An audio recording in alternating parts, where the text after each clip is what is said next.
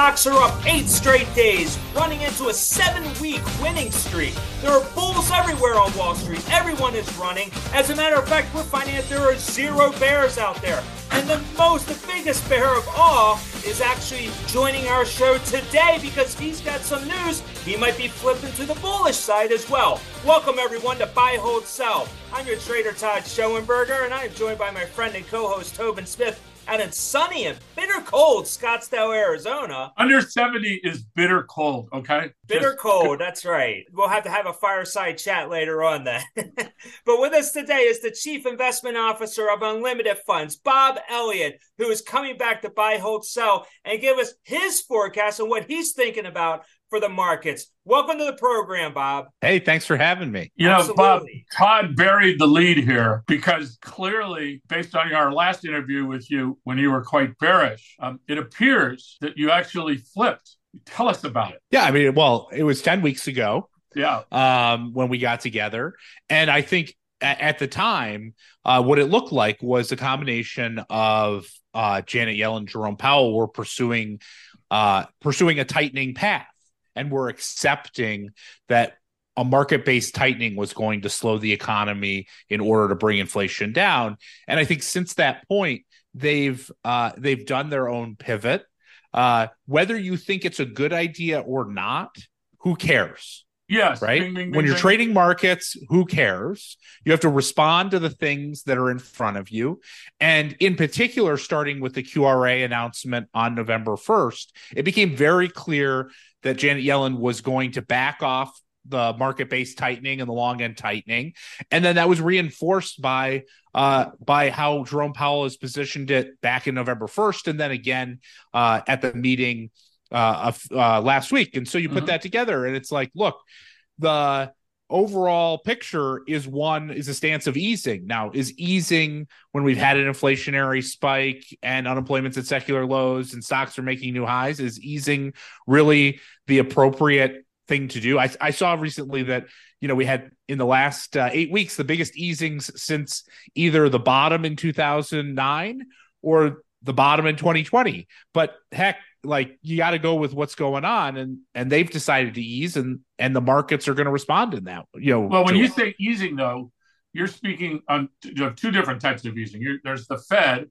and the fact that instead of actually selling uh, bonds they stopped selling bonds and then there's powell and his pivot which is now like the onomatopoeia thing. The pivot, the Powell pivot was powerful, and combined, it it, it basically forced equities to go up in value uh, since there was no, you know, the, the wind was at their sails, not at their head. Is that basically what you're saying? Yeah, I mean, if anything, I think uh, equity investors will quickly forget or not notice the fact that long end bonds, bonds at the same volatility of stocks, are up more since mm-hmm. November 1st than stocks are.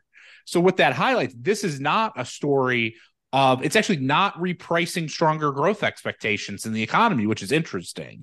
And I think creates actually a forward-looking opportunity. What's been priced in is a big easing that's been reflected in the yield market, and that's flowing through almost directly into equities. Now, I think that's setting us up for an interesting opportunity, in particular in the first quarter, because what that means is we've had a big easing.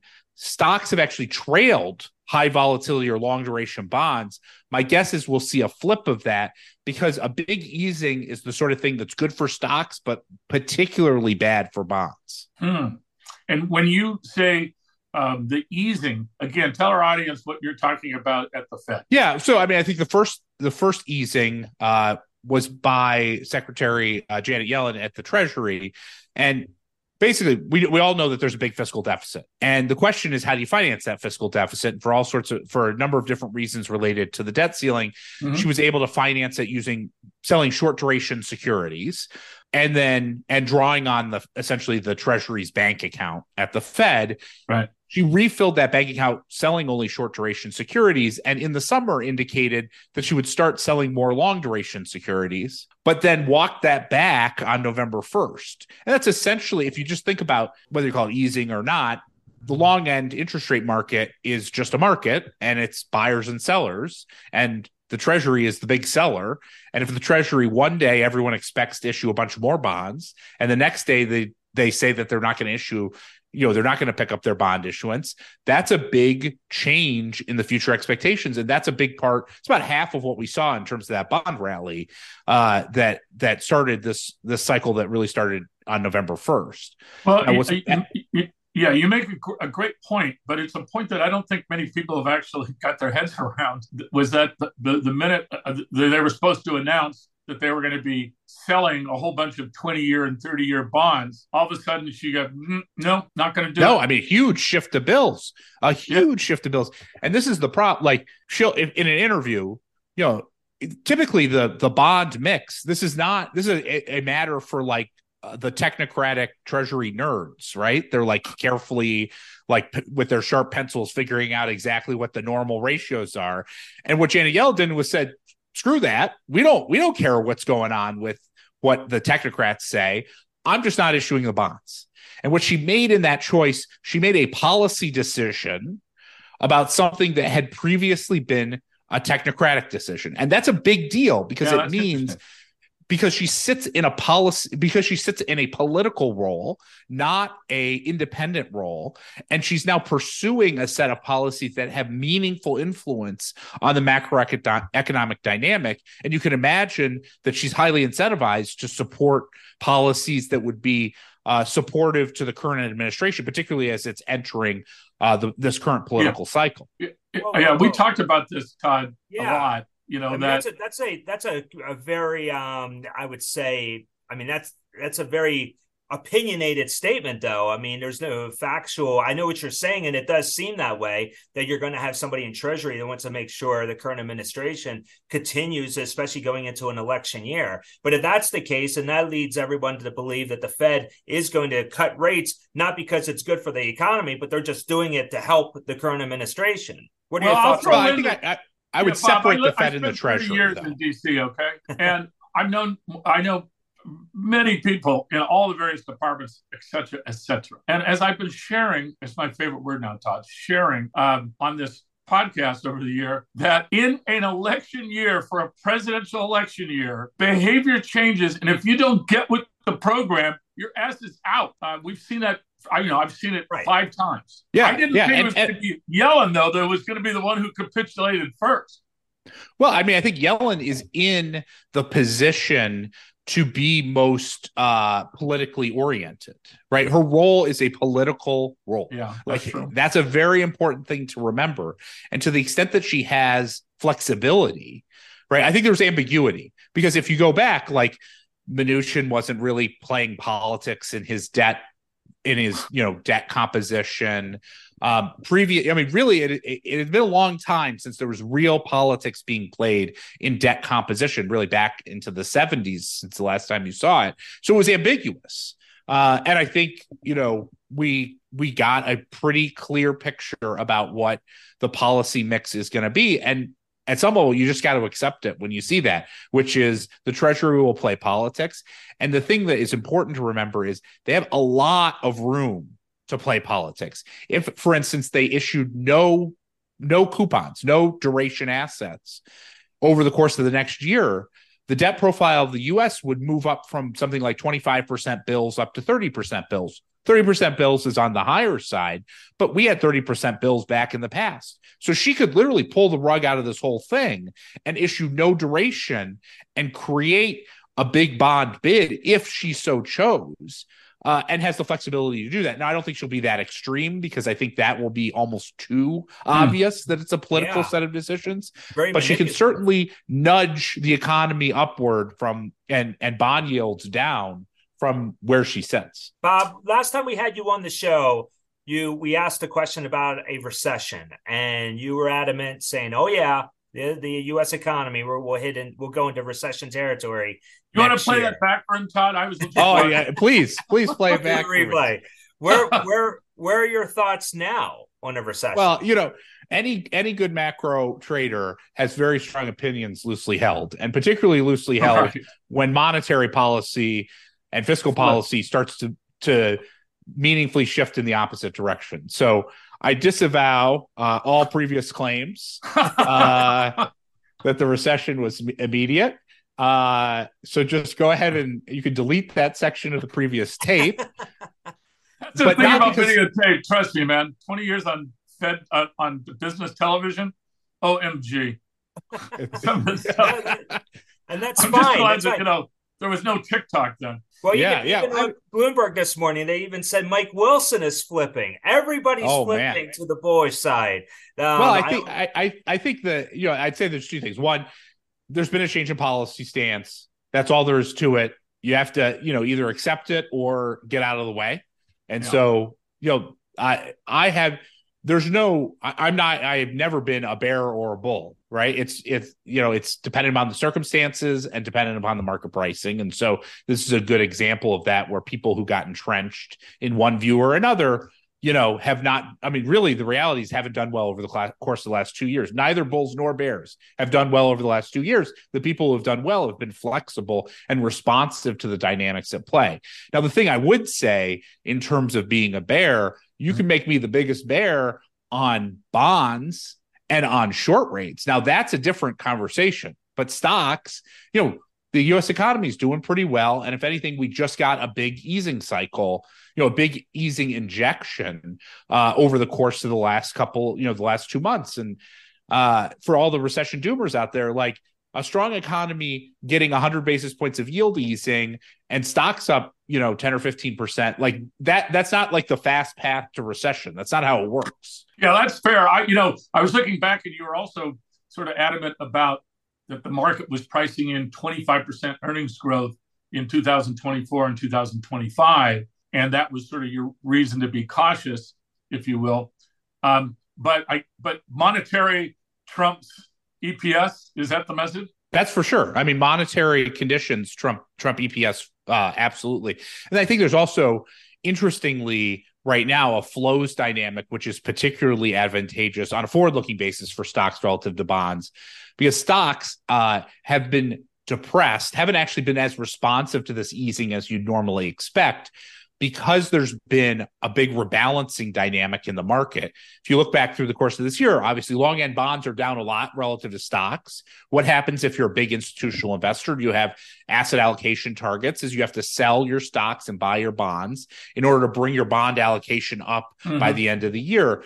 That is a big negative pressure on stocks relative to bonds that it's flowing through right now. But there will be a point, looks like it might even start kind of this weekish, where that pressure is going to start to fade, right? Which is going to lead to more buoyancy in stocks relative to bonds. Yeah, I mean you, I mean you're describing sort of the, the perfect scenario if you're long, which is a, if you look at the short uh, positions going into let's just say four weeks ago, um, there's been a massive rip your face off uh, rally in, in stocks, which then becomes a self fulfilling prophecy because of the wealth effect, and that in households, 25% of the households, upper income households, own like 90% of the of the stocks. So then they're or certainly the wealth.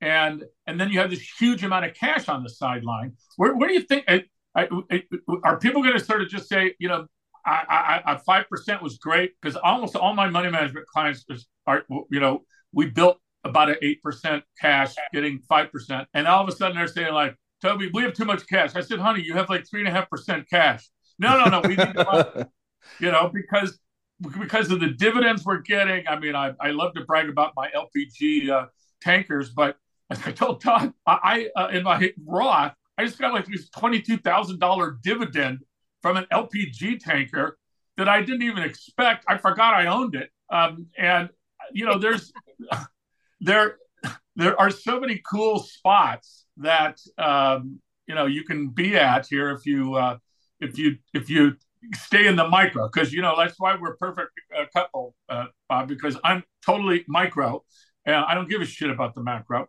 um, and and and and while everybody was dying you know uh, with the market but but there's this one other part we haven't talked about, which is the Magnificent Seven. What's your which which where do we go on that? Because in theory now the the, the narrative is we're going to recycle those profits and they're going to go into uh, other parts of the market. What do you say? Well, I, I mean, I don't have much of a particular independent view specifically on the Mag Seven stocks. I mean, other than you know, historically, when you see stocks in the PE range that many of those are priced in, it's hard to achieve the uh, to accomplish those goals. Not impossible, but generally hard. I think what we're seeing right now is that um, is the the breadth, and and that's what I think.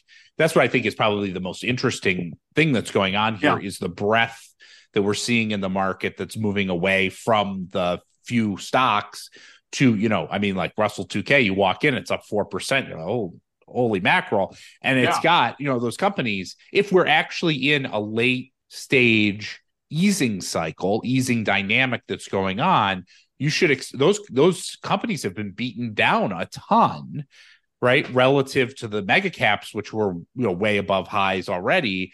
And so we we likely should see some rotation and reflective of the reflective of the fact that those companies and it's not just the Russell 2K, it's you know the financials and the regional banks, and there's a lot of pockets of this market that were basically priced in for very very weak economic conditions yeah. and very very tight monetary policy where if that's the the reality is not that way then um at least in the short term should should really benefit well, uh, the Russell 2000 maybe is a great example. Uh, to me, it, it, was very bullish that we were seeing some rotation. I mean, there's really no reason why some of these Russell 2000, you know, good companies and finances obviously understood that part. But yeah, we we, we you know we flipped, adding some uh, calls on on the uh, Russell 2000 simply because we saw the breadth coming back. I mean, you know, when mm when 21 stocks account for 81 and then 91% of the S&P 500, that's about as narrow as breadth you'll ever get.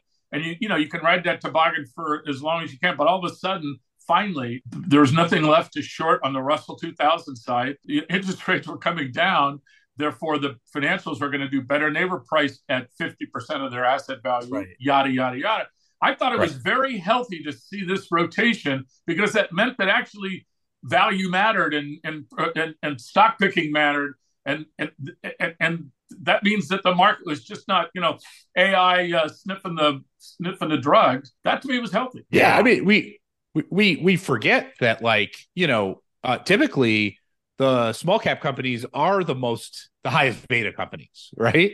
right? Like we've gotten sort of confused over the last 18 months that it's Mag 7 that are the highest beta companies, but that's not right. Like typically those small companies that are living on the edge and where those incremental shifts in monetary policy were detrimental, but now beneficial to them is where you see the biggest pop. And that's exactly what we've seen. And and given the valuations that are still out there, you know, some of these regional banks are still down. You know, I've only recovered like half of their post SVB right. uh, hits. You know, and uh, you know, you got to roll up your sleeves and get into the nuts and bolts, and we won't sure.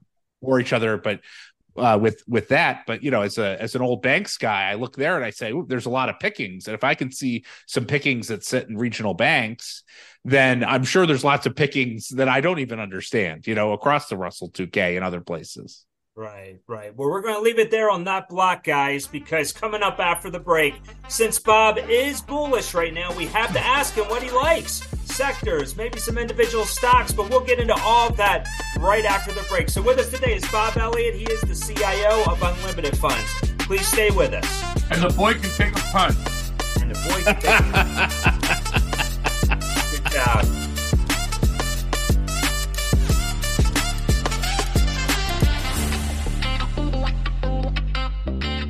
Buy, hold, sell, brought to you by Crosscheck Management. Hi, my name is Sarah, and I want to tell you about my podcast called Can I Offer You Some Feedback? I'm a business consultant and executive coach with over 20 years' experience in change management, leadership development, and naturally providing feedback to high performers. My podcast is for those of you who have a complicated relationship with feedback, whether giving, receiving, avoiding, or seeking, feedback is essential for our development. In each episode, you'll hear from real people across industries with their ideas, perspectives, and best practices on feedback. I'll also be sharing business bites with you simple explanations of organizational tools, management techniques, and leadership philosophies that will help you and your businesses thrive. You can listen to Can I Offer You Some Feedback on your favorite podcast app or learn more at evergreenpodcasts.com.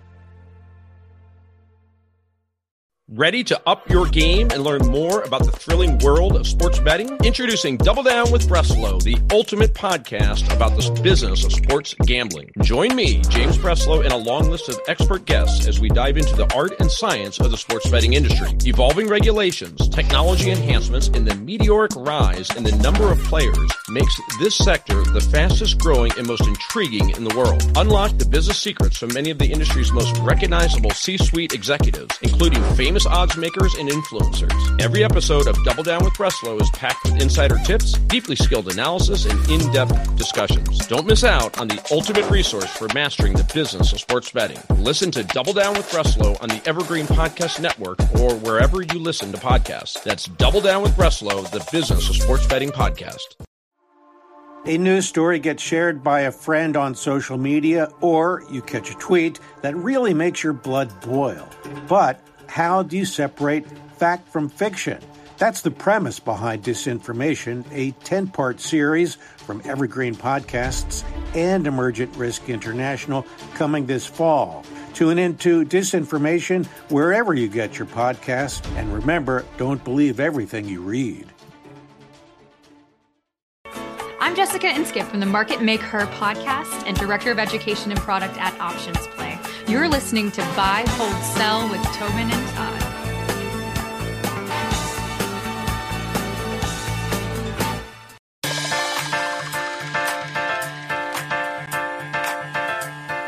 Welcome back to Buy, Hold, Sell. Well, stocks are on a tear right now.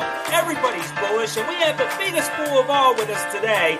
We have Bob Elliott. He is the CIO of Unlimited Funds. You can go to unlimitedfunds.com to check out all the products that, that they are offering, which are sensational. And his Bob, unlimited talk... bullishness. Yes. There you go. Unlimited bullishness. Bob, let's talk about about the, the company a little bit because I'm sure we everybody knows about this five trillion dollars in money market, right? And money market funds right now. All this money, a lot of people are the fear of missing out. A lot of cash is flowing into the market. I, I anticipate we'll see even more once rates start coming down at 24. But for your company, are you seeing a big amount of inflows? I mean, you, you tell the audience. Well, a lot of what we're trying to do is create uh, a product that that replicates what hedge funds are doing in terms of their positioning uh, and their returns. And I think the thing that many investors looked at uh, over the course, particularly coming out of 2022, was they said the the safe place to be is holding cash, but cash has not been a particularly safe place to hold over the course of the last certainly the last uh you know 15 months or so as asset prices have risen. And i think a lot of folks have been burned by that and so are looking for ways to get that agility. Because the problem is you go into cash and it's like a roach motel. It's like tough to get out of cash right? Because cash always feels safe.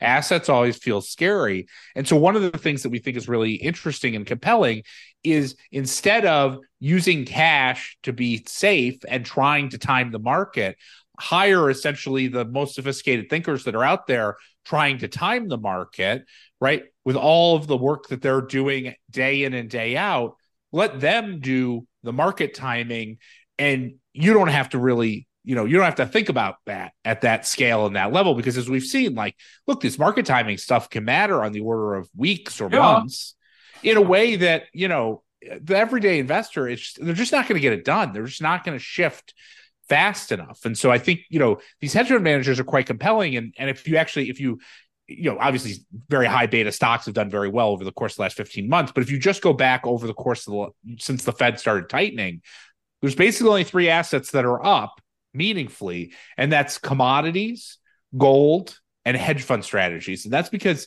you know hedge funds have been able to generate mid single digit and a little bit better returns over the course of the last two years. Mm-hmm. But they didn't encounter, they didn't experience the same sort of drawdown. They didn't have the 25% drawdown. I was just looking today, tech stocks and hedge funds have delivered the same return over the last two years. But one went down almost 40% and one didn't, right? And so that's right. kind of the idea of uh, of letting these managers uh, sort of direct how the capital is is uh, is managed on a day to day basis. And so right, you right. actually have hedge fund managers who are the asset allocators? No, no, we we infer what uh, the manager's positioning is by looking at their returns, which we can see oh. in close to real time uh, and uh, pretty granular in a pretty granular, timely way. And so, um, what we do is we use machine learning, look at their return pattern, and back into how they're positioned. And part of the reason we can do that is because my co-founder Bruce and I have been in the hedge fund business for many decades. So we have a pretty good sense as to what they're doing.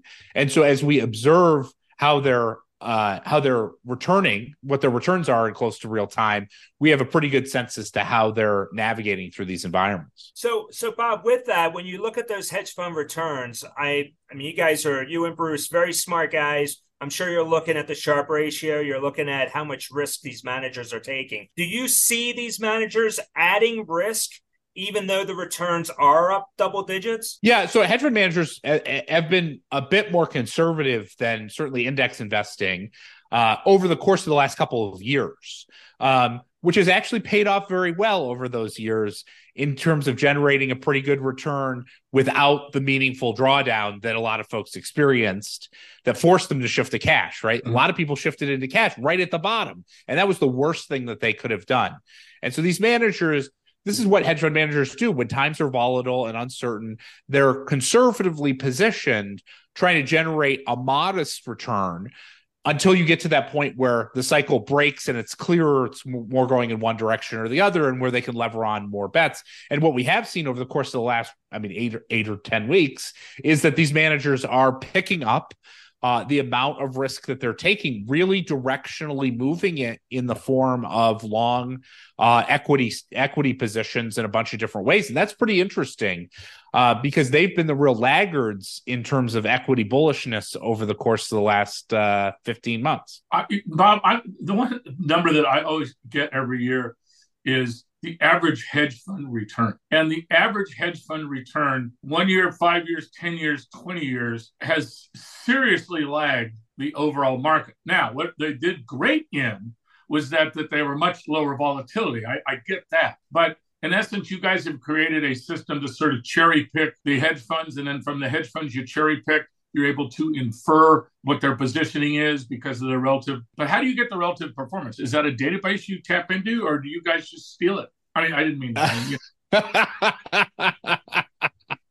uh, we do not steal it. Uh, no, no. There's actually there's a bunch of performance aggregators that give you yeah. a pretty good sense as to what uh, there's sort of six or eight of those that are out there, and and the reason why that is is hedge funds are always trying to benchmark how they're doing relative to other funds in their category or the overall industry, and so we're just leveraging all of that reporting that they're doing to all these different performance aggregators uh, and using it in a novel way that's you know not what people typically use it for. So we actually have very good, very timely understanding. I think going back to your first point about how hedge funds seem to have always underperformed the market totally right. If you look at the index performance information, you'd say, eh, like not that great a return, all things considered. But the reason why that is, is not because these hedge fund managers have a strategy problem. Their strategies are great. They have a fee problem. And so if you charge oh, yeah, no, two and 20 fees, of course it doesn't look good. But what we're doing is because we're using technology to infer what they're doing, we, you know, there's no star PMs ah. to pay right? So we can offer it at a much lower fee structure than what those two and 20 managers are doing, and in a much more tax efficient structure yes. like an ETF that makes the post tax, post fee return much more compelling for the everyday investor. Yeah, there, there's no question that what, what I loved about reading about your strategy was just that you're not starting. If I'm giving you my money, I'm not down 20% starting on January 2nd because that's right. because every profit dollar you make from me, you're taking 20%, you son of a bitches. I, I, I, you know, when I had a hedge fund, I couldn't look somebody in the eye and take 20%. You know, I, I could, I could do 10% of the ups, but of course I didn't, I'm not like the typical hedge fund manager who has two divorces, two houses in the Hamptons, five kids for three different women that hey, they're paying private, Steve, you know, school. When, when, Steve Cohen was managing money, he did a three and thirty deal. Yeah, he was taking thirty yeah. percent of the profit. So well, yeah, I mean, and and Millennium, you know, Millennium with yeah. all of this fee charging to the yeah. you know pat, fee pass through stuff. You know, some of the clients you talk to them and they're like, I think it's seven, I think it's eight and 30 and a five year lockup. And you're like, holy crap, how are yeah. you ever going to, how, you know, you know, seven or eight and 30 and five year lockups is like pretty tough. That's a pretty tough hurdle because there's, you know, alpha is uncertain. Fees are pretty certain, right? You know, you pay 700 basis points in fees. It's pretty obvious what's going on. Alpha is a lot harder. Uh, Bob, as, would you, for the seen. audience, say, just define what alpha is and what oh, alpha, is? Al- alpha just means like you're talking uh, like Spock to some people. all, all, alpha means you, know, you, can make money in two ways. You can buy assets uh, and just hold on to them and do index investing, and you expect that to have a positive return over time.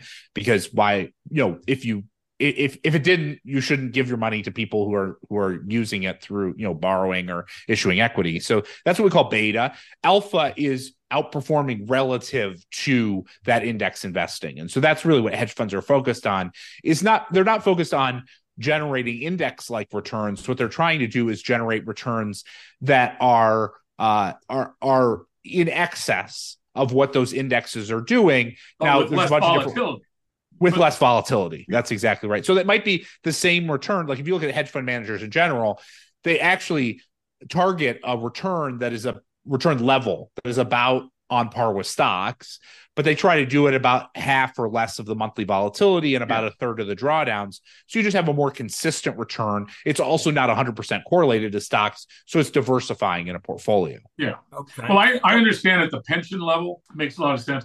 I, I, I still the, the, the three and twenty. I mean, look at Ken uh, Griffin or whatever. Oh yeah, Citadel. Fifty five percent a year. I mean, that, but but he's making it as a market maker. He's not even buying. Yeah, not that's not that's not hedge fund money. That is yeah. that is market making. Same is true with for Renaissance. Anything that's that consistent, those are market making. So yeah, I mean, it's like a tale as old as time. You know, who what's the best position to be in is to be on both sides of the trade and be the market maker. So if you can do it, you know, good for them for being the market maker. But if you're betting long and short markets, you know, most of the return is pretty, you know, it's it's it's uh it's in many ways kind of boring relative to you know that but that's right. the idea stock like returns with a boring path which is you know pretty compelling for a lot of investors what yeah, do you guys what, excuse me what do you guys do or do you have any interest in dividend etfs or dividend you know where, where the return is much more dividend based than it is um, equity based? Yeah, not. I mean, not so much because most of these uh, managers are thinking about exposures not really around a dividend cut, but they're thinking about attributes of the companies because they're kind of agnostic to the source of return, whether it's mm-hmm. dividends mm-hmm. or whether it's uh, capital appreciation, and so they're not really. That's not. That's not like a big uh focus the way you know i think for a lot of of uh advisors you know income matters for their clients and and when they're thinking about it. And and and so it's sort of more appropriate for them i think than than what the hedge fund managers are thinking. Todd todd that's why i'm never going to be a hedge fund manager again because like 40% of my returns every year are actual freaking cash money dividends. You know things you can spend things you can pay alimony checks with. Um, yes. and, and I, I you know just to be only long you know stocks or only start when you can get now these crazy dividends. Mm-hmm. Um, in the mm-hmm. old days, you couldn't get dividends like you can today. Uh, you know, people thought that they were the, the managers thought they were smarter than the, the dividends, so they just kept reinvesting. And uh, finally, some some of the companies finally said, you know, how about we just buy back stock and pay dividends? And uh, you know that, that, we're gonna the stocks are gonna go up more and our people are happier. But that's a subject for another day. Yeah, yeah. No, I thought you wanted to be a manager so you could buy the Mets one day, but um, but we'll, we'll worry about that another But Stevie Cohen, trust me when I tell you this, he's not a div. He doesn't go for the dividends. no, and who would want to buy the Mets? That's the real question. That's right. let's exactly. move on. Just because you grew up on, in Queens does, yes. does not mean that you want to own the Mets and then, and then put 120 million dollars out for players who underperform. I'm an old Dodger fan, okay? So when we got Ohtani, I'm like, awesome.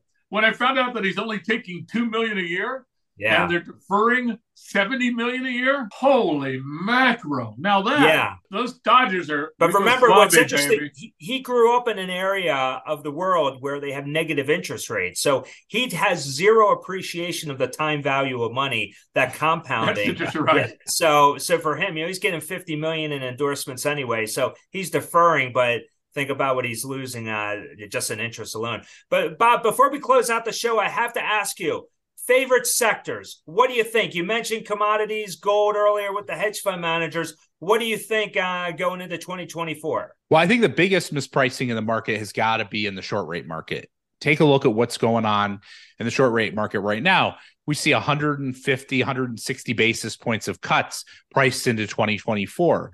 And I look around and I say, for what reason? Like where, where, why are we cutting? Why, why is there such a substantial uh, expectation of cuts? Now, look, the Fed has said maybe they'll cut three times on the dots, but that's only three times. That's not six. That's three. That's not six or seven. That's three. And they're probably one of the more dovish players in the market right now. And so the real question is, you know, where are those cuts going to come from? When I think about what's going on, the economy's growing above potential. We just had a big, a massive easing uh circle you know massive Yeah. easing injection that's come in and uh and unemployment's at secular lows. And you know inflation is moving down but it's not you know the fed hasn't met its mandate yet certainly not the sort of time to be swiftly easing monetary policies. So economic conditions look okay. Uh inflation is still a concern. Where where are all these cuts going to come from? And i think the the market's a bit over its skis on this Yeah, Bob, I. I was going to ask you as a final question, but sort of that same deal. In your previous life, you know, 40 days ago, uh, when you were bearish, you could have made the case that, well, because we're going to have a recession, that the Fed would cut rates. That's their only, you know, blunt instrument that they have. That was before Ms. Yellen uh, decided to flip the entire script. But I, I don't, I don't understand that we're going to get. I mean, seven. I don't know what they're smoking over there seven cuts. I, I, could make the case that that at the margin, incrementally cutting 75 basis points, three quarters of a one percent at the Fed funds rate makes sense. But next time we have you on, I'd love to have a discussion about why the Fed funds rate doesn't mean squat anymore. I mean, it it it used to be the end all be all, and yet it, it doesn't move the needle really much at all because there's so much private equity. There's so many other lenders out there that are not based pricing off of, of them. That's uh, that's for the next one. If we haven't put everybody to sleep so far on alpha and beta. well, I think I think that that's that's the big question is where you know if you look at that pricing too, a big chunk of why there's so many cuts expected is because th- uh, there's a 35% probability priced in that short rates will be below 3% by the end of 2024. I mean, below 3% from the current 550 right Yeah. now would imply a a collapse, an economic, Right. uh, a significant economic deterioration, and the Fed being highly responsive to that significant economic deterioration. You know, do I think that that's possible? Of course, anything's possible. We could have a shock, anything's possible. But the idea that there's a one third chance that the Fed funds rate gets cut by 250 or 300 basis points or more over the course of the next year, that seems very elevated when you look at the basic facts, which is the economy's doing okay, and we just ease like all get out over the course of the last, you know, eight weeks. Yeah, I can't I can't make the, the numbers add up. I mean, there is interesting that in the core CPE, the core uh, inflation rate, that EC. shelter cost is you know 42% ish of, of what that inflation is measured at and i could see staying higher for longer which would keep uh, you know which which uh, well let me tell you again i could see cutting rates to get mortgage rates down a little bit so people would start to sell their homes so that we could actually get some turnover in residential i could see that but for pricing in that many, you know, three quarters of one percent cut means that you're you're you're 100 percent sure there's a recession. You're 100 percent sure the Fed's going to, you know, take extreme measures. Uh, they're going to reverse all their QE or QT, I should say, and and that would only mean that you would have to have a real recession. And if the market is looking six to nine months ahead, which is another canard I love, then then somebody is really really wrong here. Right. I know, I know from given that we were together 10 weeks ago Yeah. I said recession was on the horizon. Now I simply ask, where's my recession? Yeah. Right? yeah, we Good have point. I love that. light. We have recession light. There Um, you go, yeah, recession it- light.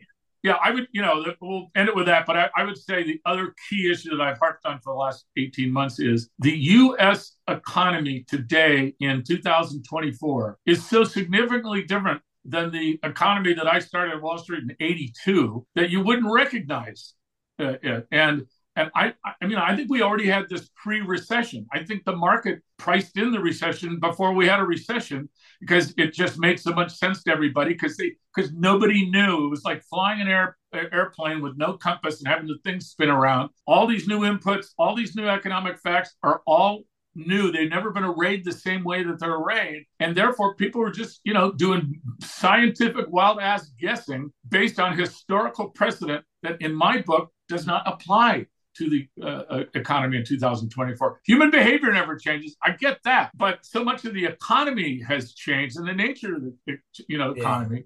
You know, the 40% of people who own their homes outright. Right. Yeah. In 1982, that was 24%. You know how I know that? Because I have bardgoogle.com and it answers every question I have. Okay? Yes, you do. Well, we'll we'll definitely table that one because the next time we have Bob on, and hopefully it's not uh we don't have to wait ten weeks to have you back on, Bob. But we definitely want to talk about AI and and all of that fun stuff as well. So so Bob Elliott, he is the CIO of Unlimited Funds. Bob, thank you once again for joining us on Buy Hold Sell. We can't wait to have you back on and continue the discussion. Oh, you're such a bootlicker, Todd. Jeez. I mean, come on, just take it down a notch.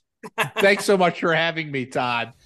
Absolutely. All right. Well, and also for the audience, go to unlimitedfunds.com to learn more about all the products that they have over there.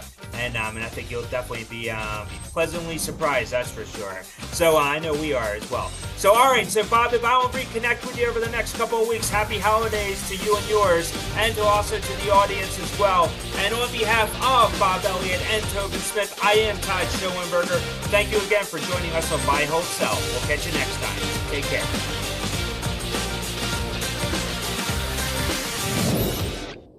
Buy, hold, sell, brought to you by Crosscheck Management. How much do you understand the future of finance? I'm Jim Roos, a top 10 banking influencer and host of the podcast Banking Transformed, where we dive deeply into the rapidly evolving world of banking and financial technology. Join me as I interview industry experts, thought leaders, and innovators as they unravel the latest banking trends, disruptions, and game changing technologies reshaping the world of finance. Redefine your understanding of the banking ecosystem. Subscribe now to Banking Transformed, available wherever you get your podcast and now available on YouTube.